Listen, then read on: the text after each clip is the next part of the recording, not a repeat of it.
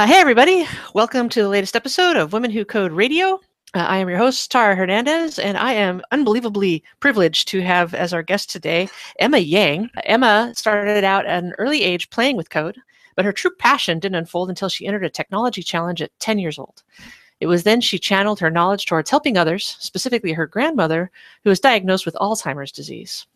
Emma created an app, Timeless, that uses AI based facial recognition technology to help Alzheimer's patients recognize people around them, allowing them to connect with friends and family. Emma's ability at tech also enabled her to be an MIT solver at the Solve Finals, and has, she has become a subject of a CA Technologies STEM 10 Tech Innovators documentary series. Uh, we will have all of those URLs in the show notes. Welcome, Emma. Hi. And for our listeners, she started out at 10, and now she is how old? I'm 13 years old. 13 years old. Tell me a little bit. Normally, I would ask about your college background, but you haven't had one yet. So you're actually a freshman? Yeah, I'm a freshman at the Brearley School. It's in New York City. Excellent. And tell me about the Brearley School. Do they have a really good science program, or did uh, well, how did you get interested in the sciences? Yeah, so I go to an all girls school, and mostly the way that I got into technology is kind of through. Well, I started coding when I was really young, when I was about six or seven years old. And what were you coding I, on? Was that like your parents' computer or? Yeah, I was coding on my parents' computer and I was um, using this thing called Scratch. It's an online tool. It's for kids. It's developed by MIT for them. It's all drag and drop uh, block-based programming, and it lets you kind of play around and do animation. And that's how I kind of got started in just kind of playing with code. But I really started getting interested when I saw, uh, you know, in the news and in the world around us, how much we actually use our phones and how much technology actually plays in our lives.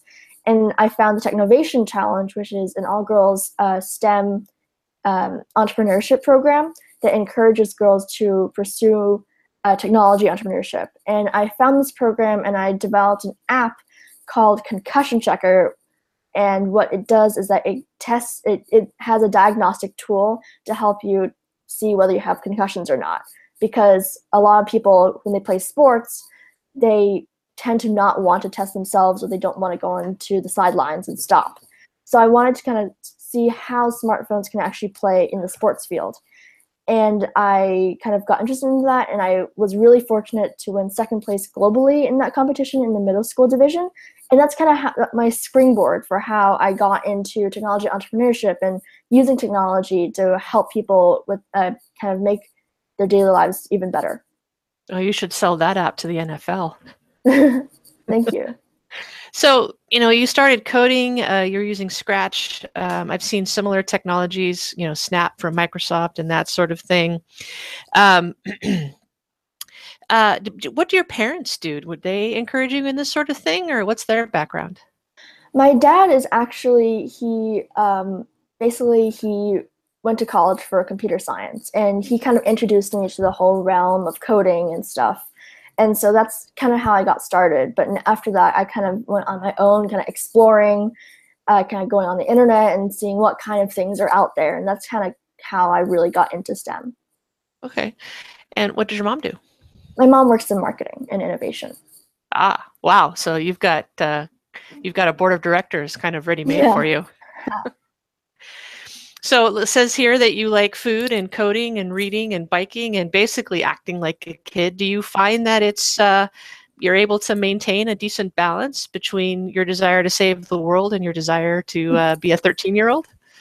Yeah, I mean, definitely because I started high school uh, recently in in the fall, and uh, I have all my outside projects, so it's definitely gotten a lot busier. But I still try to find time to kind of do the things I like on weekends and stuff. Cool. How about your friends? Do you have uh, friends, girl or guy friends, that are also as equally interested in being a, a nerdy tech person as yourself, or is that kind of your thing? I mean, the technology community at my school isn't as large as kind of the humanities community, but I think everyone at my school is doing really cool things. You know, there are people who do competitive math competitions and they do fencing and all sorts of sports and um, it's just really interesting to see this community of girls who are interested in all sorts of things. Is Brearley an all girls school? Yes, it is. Oh, that's fantastic. Cool. How big is the school? Um, I think so. There are 60 girls in my grade, so and it's a K through 12. Ah, so it's probably quite large. Yeah. Excellent. Do you have you always gone to Brearley? No, I actually I didn't go to Brearley until I moved to New York City when I was around 10 years old. Before that, I was born in Hong Kong and I lived there until I was 10. And I ever- went Oh, sorry. Go ahead. it's okay. Uh, I went to like international schools there. So, is Brearley your first all-girls school? Yes, it is. I used to go to co-ed schools. And I mean, obviously, you were a kid. You were ten and below when when you were at a co-ed school. But did you notice any particular difference in the school between co-ed and girls only? Um, I mean, I was really young when I went to a co-ed school, but I think that um, I think that the girls definitely there, like we kind of stuck to our own group. But I think that now I'm at an all-girls school, I have an opportunity to kind of explore and kind of uh, build kind of my circles of friends based on like my interests with them. And I think it's just been a, a more interesting experience to see that, especially because we're older now. Tell me a little bit about Timeless. You know, you were motivated by your grandmother. How did you approach this problem, and how has it worked? I started out when I, uh, well, my grandmother was diagnosed when I was seven or eight years old. And I kind of, at first, I was interested when I first got into the technology realm. I kind of thought, well, are there any tools out there that could help people like my grandmother with Alzheimer's to kind of help them with their daily lives? And what I found was that there actually, in fact, there weren't any apps out there that actually are targeted towards Alzheimer's patients. A lot of it was like to help caregivers or networks for them to kind of forums to for them to kind of talk to each other and discuss ways to take care of patients. But there was nothing really targeted towards patients themselves. And i think a lot of it's because a lot of people don't really like um, developing for the elderly because they think there isn't much opportunity there. But i think that there actually it's a demographic that we really need to look into because there are so many applications for technology in healthcare and caring for seniors so that's kind of where I started. I had recently learned how to code for iOS, for I- iPhone, iPad. So I kind of started tinkering around and seeing what I could do, and that's it. Kind of grew into what is now Timeless.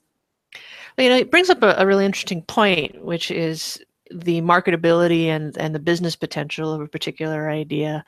We could say that you're in a unique position given that you're still in school, you live at home, and it probably doesn't matter to you as much what the economic benefits might be. Do you think that that is something that maybe other kids could be encouraged to take advantage of to get into the idea of entrepreneurship sooner rather than later? Yeah, definitely. I mean, I think that a lot in the the mainstream tech world is things they think that we're going to make a lot of money out of, or is something that will kind of everyone will use. But I think that as students, as kids, I think it's really interesting because we kind of see the world from a whole different perspective about what issues are out there, what kind of things are interesting to us. So I think it's really important that we start kind of thinking about, you know, how can I kind of make something that can uh, solve a problem in my community, especially because technology is becoming easier and easier for people to grasp and to utilize. So I think that it's really important that people start thinking about this from a young age because you know there's so many more possibilities if people start kind of thinking early on about kind of this kind of stuff. Right. And if it is successful, you know, there's good money for college tuition. Yeah, yeah. Um, how has Timeless worked for your grandmother? So right now, um, I, I'm still in the development stages, but I have shown it to her, and she thinks it's a great idea. Uh, and one of the things that she inspired me to do is eventually I'm going to translate it into other languages because she only speaks Chinese.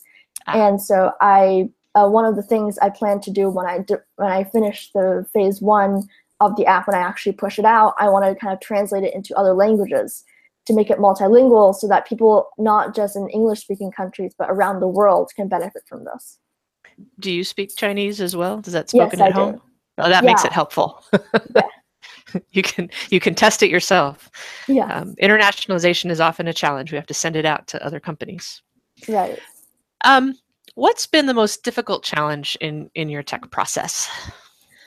i think that in terms of the tech process the greatest challenge has been that this is the first full blown app that i've developed. And especially if i want to take actually take it into the market i think that's definitely a challenge. But i've been really lucky to be able to find a whole network of mentors not only on the technical side but also on the medical uh, on the design side who have been who stepped up and to help me kind of bring this into a product. You know i have connections with a designer. Her name is lilia mandrino. She has been helping me um, with her in-kind support to kind of help me develop and des- I mean just design the UI and UX of uh, the app. I have mentors at Kairos. They're a startup in Miami, and they developed the facial recognition side of the app. And they've been some really great uh, kind of technical mentors. And I also have connections with doctors. Um, I have a doctor whose name is Dr. Melissa Cramps. She's in New York, and she's been helping me with the uh, kind of medical aspect and like how will this work out for patients. That's really cool. How is it that you met all these people? I mean, a lot of it was just chance, you know, looking around on the internet, kind of like facial recognition technologies, and kind of reaching so out to people. Got online and started sending email. Yeah, so I kind of started uh, finding contacts and kind of reaching out, like, hey, I'm a middle school. Then I was in middle school when I started, and I was like, I'm a middle school coder, and I'm interested in starting this project. Would you be willing to kind of give me some advice or help me? And you know, I was really fortunate that people came back and actually are still helping me to this day. That's awesome. I think that's another great example of opportunities in the tech world like this, where it's not instantly uh, an issue of corporate, you know, intellectual property and everybody playing things very close to the chest. That's awesome. Yeah, yeah it is. What has been the most rewarding result of this process for you? I think so far the most rewarding result has been, you know, going on, you know, Timeless has social media and stuff. And so going on there and seeing in the comments people who are saying like i know someone who could really benefit from this or actually this could also benefit these kind of people. Like people have said this is also uh, could benefit people with prosopagnosia which is a face blindness disorder. So people have been saying you know this could really help me. And i think that's really rewarding because i see that the the work i'm doing could really make an impact how early did you engage from a social media perspective? Was that right away? Just you're you're always in social media, or was it something that you were encouraged to do? What was your approach there? Um, I think actually when I it, it started on social media when I entered kind of entrepreneurship competitions or like pitches. So I started kind of networking. I want to really see what people out there think about my app. And that's where I kind of started and now really leveraged it to kind of get post things out, uh, spread spread awareness about this, and so forth. Cool. Um, I have to ask because there's, you know, social media can be incredibly powerful uh, and dynamic in a beneficial way, but it can also be extremely negative. Mm-hmm. Um, have you uh, had to struggle with people harassing you or saying you're too young to be trying to do something like this or anything like that? Or is it mostly positive uh, feedback that you're getting? You know, it's mostly positive feedback that I'm getting. You know, Timeless's social media has really attracted a really uh, kind of supporting community that has been kind of giving me feedback and kind of supporting each other even on the community. So I think that it's really great to see that happening. Wow, and you facilitated all that. That's awesome. Yeah. Um, so uh, surprising results. What surprised you about this process? Um, I think what really surprised me was kind of how quickly things uh, kind of picked up pace with things kind of going from kind of competition to competition kind of even progressing with that. Because before i thought this would kind of be like a kind of a passion project. I, I would push it out and kind of see how what happens. I didn't expect it to get this big this quickly while i'm still developing the app. No pressure though So you've talked a lot about who's helped you. Yeah, Dr. Cramps, I think, was was one of the people. So who are some other people who have helped you along the way? Um, I'm also in contact with a group of doctors in Florida. They run like a special comprehensive brain health and uh, care for people who have all sorts of dementia. And they've actually signed on and agreed to be one of the first places to test the app with the patients once I fully developed it. So oh, I wow. Think, yeah so i think really found a lot of people along the way and networked with people and i think i'm in a really good great place right now. Oh that's amazing. So what's next? You're going to finish timeless hopefully. Do you have any ideas of when that might be? Yeah i'm planning to finish it by the first quarter of next year. Ah so very soon. Yeah all right. Well, then there will be the obligatory uh, period of constant bug fixing because that's just how things go. But then what? What What do you think in the future would you might want to take on? Um, I mean, definitely, I'm really interested in the machine learning world, especially with its application in healthcare and biomedical sciences. So I think that's what I really want to explore more and pursue in the future. I was going to ask you, you know, it's uh, one could assume that you're going to go straight into computer science or computer engineering, but your heavy emphasis on the medical field, maybe you might double major in those in those areas. Yeah, maybe I'll see. Okay. What would you like to say to people who might be interested in getting involved? I think definitely that they should go for it because there are so many people out there who are willing to help me. I mean, from my uh, personal experience, I've seen there's so many people who are out there who are willing to help, even if it's not like a huge project or something that will make headlines for them. People, there are so many people who are so kind and supporting and will be mentors along the way. You know, who knows? So I think that it's really important to keep that in mind and really pursue what you're passionate about. Awesome. Now, here's an extremely important question, which is Has this project given you any opportunities for extra credit at school? Um, not at school because my school kind of only takes in like the the science classes at the school. Ah, that's too bad. what about some of these other opportunities that you had? You know, you got into that technical innovations challenge. You were an MIT solver. Um, you now have been uh, talking to folks at CA Technologies. Has really having I, I, would say the bravery of putting yourself out there in some ways. Has that been difficult for you? Has it been easy? Um, do you feel like it's worth all of sort of the effort and aggravation to kind of put yourself through those stresses of those types of competitions? I mean i think it's important that i kind of expose myself to that kind of world because that will inevitably come up at some point. So i think that it's important that i kind of start putting immersing myself in those kind of pitches and competitions because it's been really rewarding for me at the end and I think I saw that you also did a TED talk on this. Yeah, I did. I did a TED talk um, in DC. It was at Foggy Bottom, and I love that, that was, name. yeah, it was it was a really great event. Cool. Did you meet anybody interesting there? Yeah, I actually I met a lot of people who you know said that this was something that could really benefit from them. But I also met a lot of people who you know were doing other really interesting projects, and I hope to kind of stay in touch with them if you could have one thing really awesome happen um, with Timeless or with any sort of other entrepreneurial inclinations you might have, what might it be?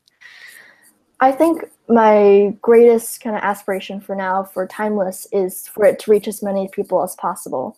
You know, this is not something I did to earn money or anything. I really just want to help people and kind of see my work kind of be able to help other people with their daily lives and people who are like me want to stay in touch with uh, their family and friends. And so I just really hope that this will help actual people. That's awesome. So tell me how you came to be partnering with CA Technologies for the STEM 10 series. How did that go about? I think that CA Technologies uh, uh, and the people who are working on this project found me through my website, and they we're looking for innovators um, who were kind of rising innovators who are working in all sorts of fields and I uh, found I think they found me through my website, and I got an email, and I was really excited about this project because I think it's really important to expose young people to other of their peers who are doing great projects. And I think that this I, this was a really great opportunity, not just to kind of expose Timeless, but to kind of uh, see myself among a group of other innovators and people in STEM um, and kind of show other people how important it is to get involved. I noticed with the STEM 10 that um, a lot of the people there seem to be a lot older. I'm wondering, are you the youngest person who is represented in that list? I think so. I haven't took like a thorough look through everyone, but I think I'm one of the youngest. Well, we'll definitely be including links to all of those amazing folks in the show notes as well. And what do you think the tech industry as a whole should do more of to encourage uh, kids, particularly girls, in the STEM curriculum? What do you think is the thing that's going to appeal the most, particularly thinking maybe about some of your friends who might think, ugh, math science, that's boring? I think definitely exposing more of our, uh, their peers, you know, people, teens, students who are working, and girls who are working on tech and STEM projects or doing great things in STEM or really interested in STEM. Because I think one of the great issues that people are interested in STEM, but they're not necessarily, they feel really alone about being interested in math or science. You know, I, I there's a group of kids at my school sometimes, they'll be, uh, you know, I go to a liberal arts school. And so people will be like, I love English. And so we're, kind, people kind of feel self conscious about that. So I think it's really important to kind of expose other girls to uh, their peers who are interested and kind of show them that it's not weird or nerdy to be part of STEM. I think it's a really cool topic to be a part of. maybe uh, more regular outreach in the schools themselves, perhaps. Yeah, definitely. You've got uh, another thing going with Timeless. Why don't you tell us about it? Sure, I'm in the process of organizing a crowdfunding campaign and I'm planning to raise about $70,000 for that. So let me just give you a breakdown. So $10,000 is going to completing the design and development of phase one. And then $20,000 is going to develop, architect, and design phase two, which would include gamification and multilinguality as new features. We're also working on developing the app in Android to, for $20,000, and the last $20,000 would go to marketing and promoting and spreading awareness about the app. Well, that board of directors that you have is really pushing you hard. Yeah. How long did it take you to come up with those numbers? Um, I mean, I kind of worked out, you know, what are the costs of the backend infrastructure, whether I would need to kind of uh, reach out to other developers to help me to make sure that this is the best it can be. And these are the numbers I've gotten so far entrepreneurship at its finest. All right. I want to thank you so much for joining me this afternoon, Emma. I know I don't want to keep you away from your probably your homework and practice and whatnot. Uh, but I am looking forward to seeing Timeless released in the App Store. I think everybody should be following along uh, Emma Yang and her blog um, and seeing what other amazing things this amazing young woman is up to. I wish you the best of luck. And for those listening, we'll have all the information about the crowdfunding for Timeless in the show notes. Thanks for listening.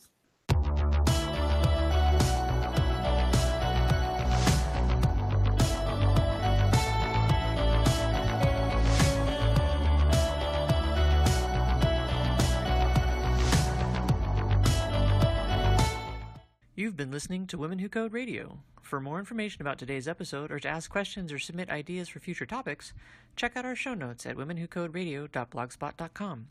To learn more about Women Who Code, a 501c3 nonprofit organization, go to the main website, womenwhocode.org, or you can follow them on Twitter at Women Who Code. I'm Tara Hernandez at Tequila Rista on Twitter, and thanks for listening.